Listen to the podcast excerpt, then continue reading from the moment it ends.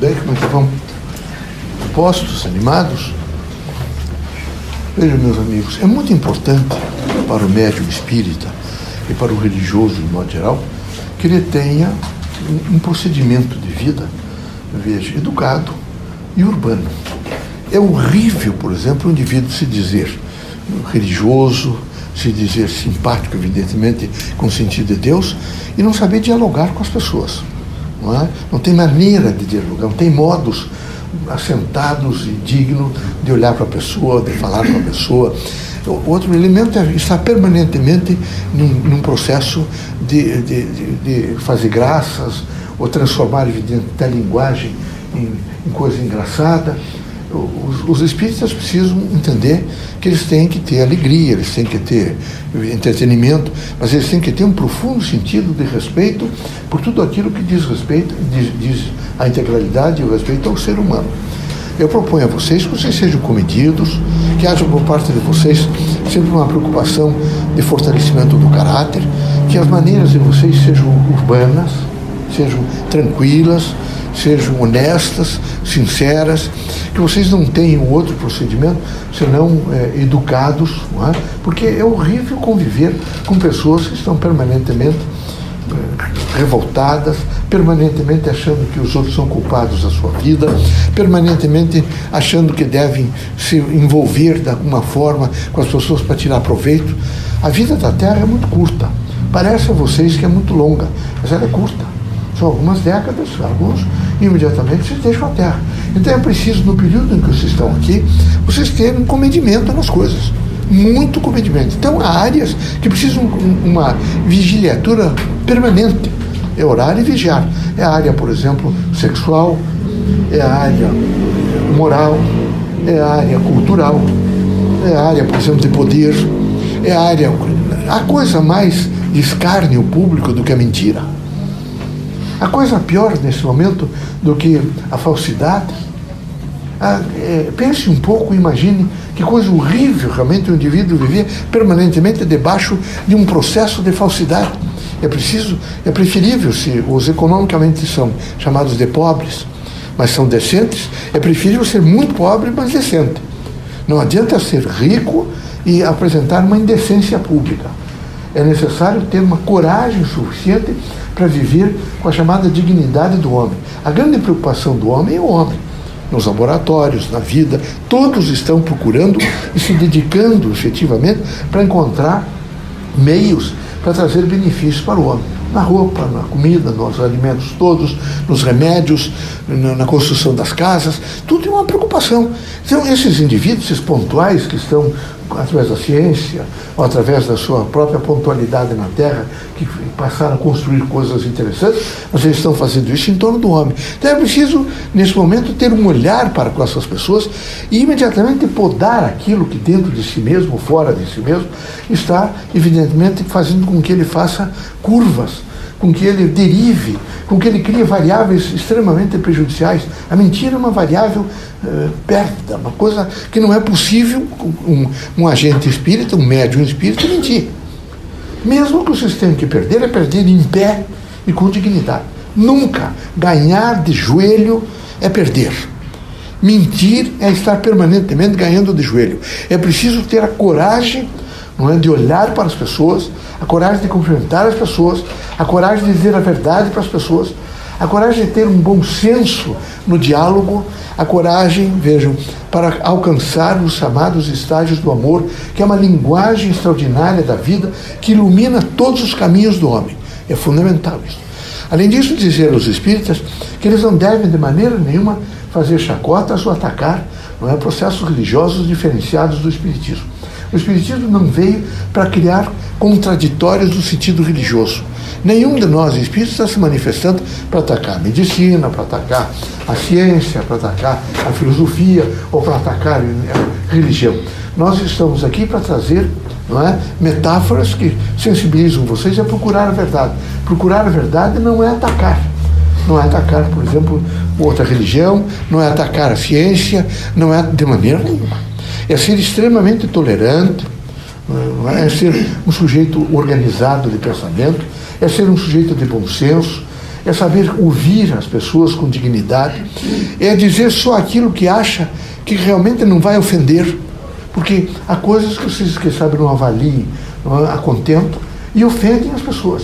Então é preciso ter um bom senso para avaliar as coisas que vocês vão dizer. Porque se isso não for feito, cria constrangimentos, aumenta a dor social, angústia.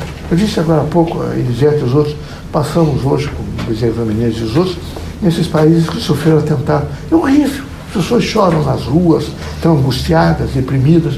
Isso é, é como se fosse dentro de um, de um vaso vai vazar, que vai, vai estar se quebrando e vem para o mundo inteiro. Está todo mundo triste, angustiado, o que não é para menos. Quase 400 pessoas assassinadas vilmente. Então, o que é que nesse momento é preciso? Qual é o anteparo maior do mundo nesse momento? É o religioso. É o religioso no sentido da fé, é o religioso no sentido da moral, é o religioso no sentido da esperança. Amanhã será diferente eu vou ter a esperança. Então é preciso, quem sabe, seguir os homens lídimos. É preciso olhar para aqueles que falam um pouco, aqueles que sabem fazer a leitura do silêncio interior do seu, o seu próprio ser, aqueles que nesse momento mais do que nunca têm um procedimento mental para dizer, falo ou não falo. Todos vocês estão permanentemente em condições de consultar o interior de vocês para ver se vocês não erram tanto. Agora, não adianta dizer que é médium ou que estudou Espiritismo, ou até fazer registro nesses, nesses, nessas estatísticas públicas do governo, que o senhor é espírita. Mas não tem procedimento como espírita. Eu já disse uma vez para vocês e vou repetir. O Espiritismo não é de maneira nenhuma promessa, é realização. Então, cada um de vocês tem que realizar na vida de vocês aquilo que vocês aprenderam com o Espiritismo. Não pode de maneira nenhuma enganar, não pode falsear, não pode desajustar, não pode mentir, não pode estar permanentemente preocupado, é, preocupado com a vida do, do, outro, todos os homens são. Tanto que as biografias todo mundo gosta de ler. Mas não deve ter preocupação não é, para imediatamente destruir a vida do outro, porque vocês viram uma coisa errada aqui, outra ali, ou aquilo acolá, e imediatamente colocar e assoalhá-las em praça pública para destruir. Isso não é cristão. E é preciso que os irmãos, os espiritistas, entendam a força do cristianismo, que é renúncia voluntária, é poder de amor, é buscar o outro para construir, é ter paciência de vida e não viver permanentemente sobre uma angústia de quem está pensando mal de mim, ou está me olhando diferente, ou fez isso diferente. É, é horrível fazer esses julgamentos de terceiras pessoas. É preciso desarmar-se um pouco. Esse, esse, estado belicoso, contínuo, armado, faz com que vocês tenham gestos bruscos, que vocês tenham olhares rancorosos, que vocês respondam às pessoas indevidamente. Não é possível uma coisa dessa. É preciso ter um autocontrole. E autocontrole, mesmo que vocês nesse momento estão me ouvindo, parece fácil. Mas vocês não esqueçam que vocês têm dois eu. Um eu inferior e um eu superior. Eu também tenho. E quando reencarnamos, fica muito patente em nós. O eu inferior que está sempre promovendo o ego. Você é mais forte, você é mais bonito, você é mais poderoso, você sabe mais que os outros, você pode enganar, você pode ganhar dinheiro e viver bem, você pode fazer isso, você pode desviar aquilo. Este é o ego inferior. E, e, ligado ao eu inferior. É preciso se ser um superior, que dirá a vocês paciência, coragem, esperança. Amanhã será um novo dia faz o exercício da fé. Não há tempo para se renovar, é todo o tempo. A qualquer momento que vocês fizerem uma avaliação e acharem que vocês erraram muito até agora, vocês devem imediatamente assentar como alguém que vinha dirigindo o carro assim, dizendo, a direção é essa e eu vou tentar. Se tiver que fazer diferente, eu paro para novamente eu tomar a direção certa. Então eu vou tentar ter procedimentos que sejam dignos de um homem responsável e solidário com a humanidade. Quem é solidário com a humanidade descobre sempre o que há de melhor na outra pessoa e não o que há de pior. Descobrir o que há de pior é se autodestruir, é aviltar o seu próprio caráter. E os médios espíritas são criaturas que precisam todos os dias ter a consciência de aperfeiçoamento de caráter em todas as coisas, em todos os diálogos, em todas as pessoas, não é? em todas as criaturas, evidentemente, que nesse momento fazem encontro com vocês. Lembro-me de Paranaguá, de uma pessoa modesta naquele tempo, não ia muito à escola, e particularmente as mulheres. E lembro-me é, é, muito bem, eu, eu tinha uma, uma, uma, prima que iria correr, até esse museu está prestando homenagem para iria, né? e nós conversávamos com as pessoas mais simples, sempre. Porque conversar com as pessoas simples é descobrir coisas extraordinárias. Nunca esqueçam, meus amigos, que o homem mais simples, aquela criatura a mais modesta, as mãos calejadas, pouco banho, é? sem consciência, às vezes até corporal, ele ainda é capaz de transferir para um sábio uma linguagem extraordinária de vida. Nunca esqueçam disso. Nenhum homem deixa de ter algumas coisas importantes para transferir ao, aos outros. Enquanto vocês não entenderem que todos têm significação, vocês terão dificuldade de aceitar a todos. E é preciso aceitar a todos. Eu lembro-me, diria, e nós conversando com algumas pessoas, uma dessas era a lavadeira, que lavava um pouco as roupas, não é? o, o, o, rio chamado de Tiberê era uma beleza, tudo limpo, hoje está tudo poluído. É? E, Elia dizia-me sempre que depois de muito tempo é que eu fui entender, dizia que bom, Leocádio, se nós pudéssemos conhecer a história de cada um. Veja quanto nós evoluiríamos se nós conhecêssemos a história daquela pessoa que está passando ali, daquela outra, e soubéssemos interpretar como nós seríamos diferentes se soubéssemos a história. Mas há em cada um de nós, e particularmente quando reencarnamos, um sentido de vaidade. Eu sou melhor, eu não sou ele, ele é precário, é? eu sou diferente. Vocês são reencarnacionistas. E o reencarnacionista é tolerante, compreensivo para ser justo. O reencarnacionista é alguém que sabe esperar.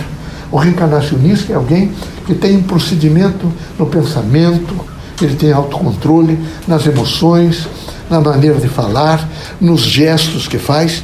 Ele não vive de maneira nenhuma sobre a exploração de uma ordem de crescer sobre as costas dos outros. É? Quando quiseram homenagear é? grandes homens como Newton e outros tantos, e o próprio Dr. eles sempre disseram: vocês têm que homenagear aqueles que nesse momento me permitem eu estar com os pés nos seus ombros. Para vocês verem que os homens extraordinários que construíram para todos nós aqui na humanidade, se reencarnar amanhã eu vou precisar do conhecimento deles e vocês todos estão permanentemente utilizando seus recursos, eles nunca quiseram receber nenhuma homenagem porque eles sabem que eles foram a somação de todos esses outros que lhes permitiram alcançar alguma coisa. Por isso é necessário o cultivo da humildade, da, humildade, da fraternidade, que produzem luz no indivíduo, portanto, o processo de iluminação é fundamental ter poder de renúncia e um autocontrole extraordinário. Um autocontrole. Eu não posso prejudicar a ninguém, eu não posso desejar o mal para ninguém, eu não posso destruir ninguém, eu não posso enganar ninguém. Porque eu quero dar um conselho para vocês: o dia que vocês desencanarem, vocês vão para um gabinete especial, meus amigos, depois de cinco, seis ou sete dias, se o, se o óbito for normal foi um infarto, foi um derrame, vocês voltarem à consciência. Vão ser chamados e vão ficar com o instrutor superior. Ele vai conversar com vocês, repita seu nome, pacientemente. Você lembra do, da mãe, do pai? Você lembra dos irmãos? Você lembra dos amigos, dos parentes? Lembra? Você lembra das pessoas que você conviveu? Você já imaginou quanta gente fez sacrifício para que você aprendesse a ler, escrever? Você imaginou que as primeiras roupas que você usou, não é? O sacrifício de quem construiu, de quem costurou. E vamos conversando, conversando. Aí aparece uma tela grande. Nós vamos nos afastar, você tem que receber a comida, água, como o indivíduo tem a forma perispirítica, às vezes dá, tem sensações de banheiro, alguma coisa. Aqui ficam todos os efeitos para você. Você vai apertar essa, essa campainha, você vai ter que avaliar item a item de sua vida. Voltaremos a cada. No tempo da Terra seria 48 horas. Daqui 48 horas, eu e um outro instrutor estaremos aqui. E você vai passar, só que essa passagem, quero te prevenir, não é como a, te a tela da Terra de cinema ou de televisão. Você vai incluir-se com a consciência que você tem agora. Então você vai olhar para a pessoa que você conspurcou, que você mentiu, que você destruiu, que você matou, que você roubou, que você furtou, que você aviltou. Você vai estar junto e vai sentir. Você vai sentir o sofrimento dessa pessoa quando recebeu o mal que você cometeu. Você está preparado para isso. Afastam-se, 48 horas depois voltam. Às vezes encontramos a pessoa em estado de choque. São tantos os estados, evidentemente, de precariedade e de aviltamento do outro ser, que ele precisa dias para se recuperar. Então, por favor, esse é o momento de recuperação. Esse é o momento de uma avaliação integral naquela codificação e taxonomia que vocês fizeram do bem e do mal.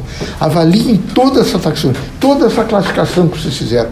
Fiz mal, fiz bem, é? fui horrível para o meu companheiro, para minha companheira, destruí minha família, meu pai, minha mãe, menti contra meus irmãos. É preciso ter absoluta sinceridade e compreensão dessa dignidade que deve operar a sistemática da vida evolutiva da Terra. Que Deus abençoe vocês todos, que Jesus os ilumine, que vocês não percam a alegria de ser nunca. Que vocês não percam, não, não esqueçam nunca de que a qualquer momento é momento de recuperação. Que Deus não condena nenhum de seus filhos, nem está com um tacape na mão para bater com, com aquilo na cabeça de quem errou. Não. Cada um, através do seu livre-arbítrio, deve se encontrar e se ajustar nessa máquina do tempo. Cada um de per si. Num processo, primeiro até ah, um pouco figurativo, mas existencial e vivencial. Intenso, profundo e transformador. Sejam felizes, muita paz.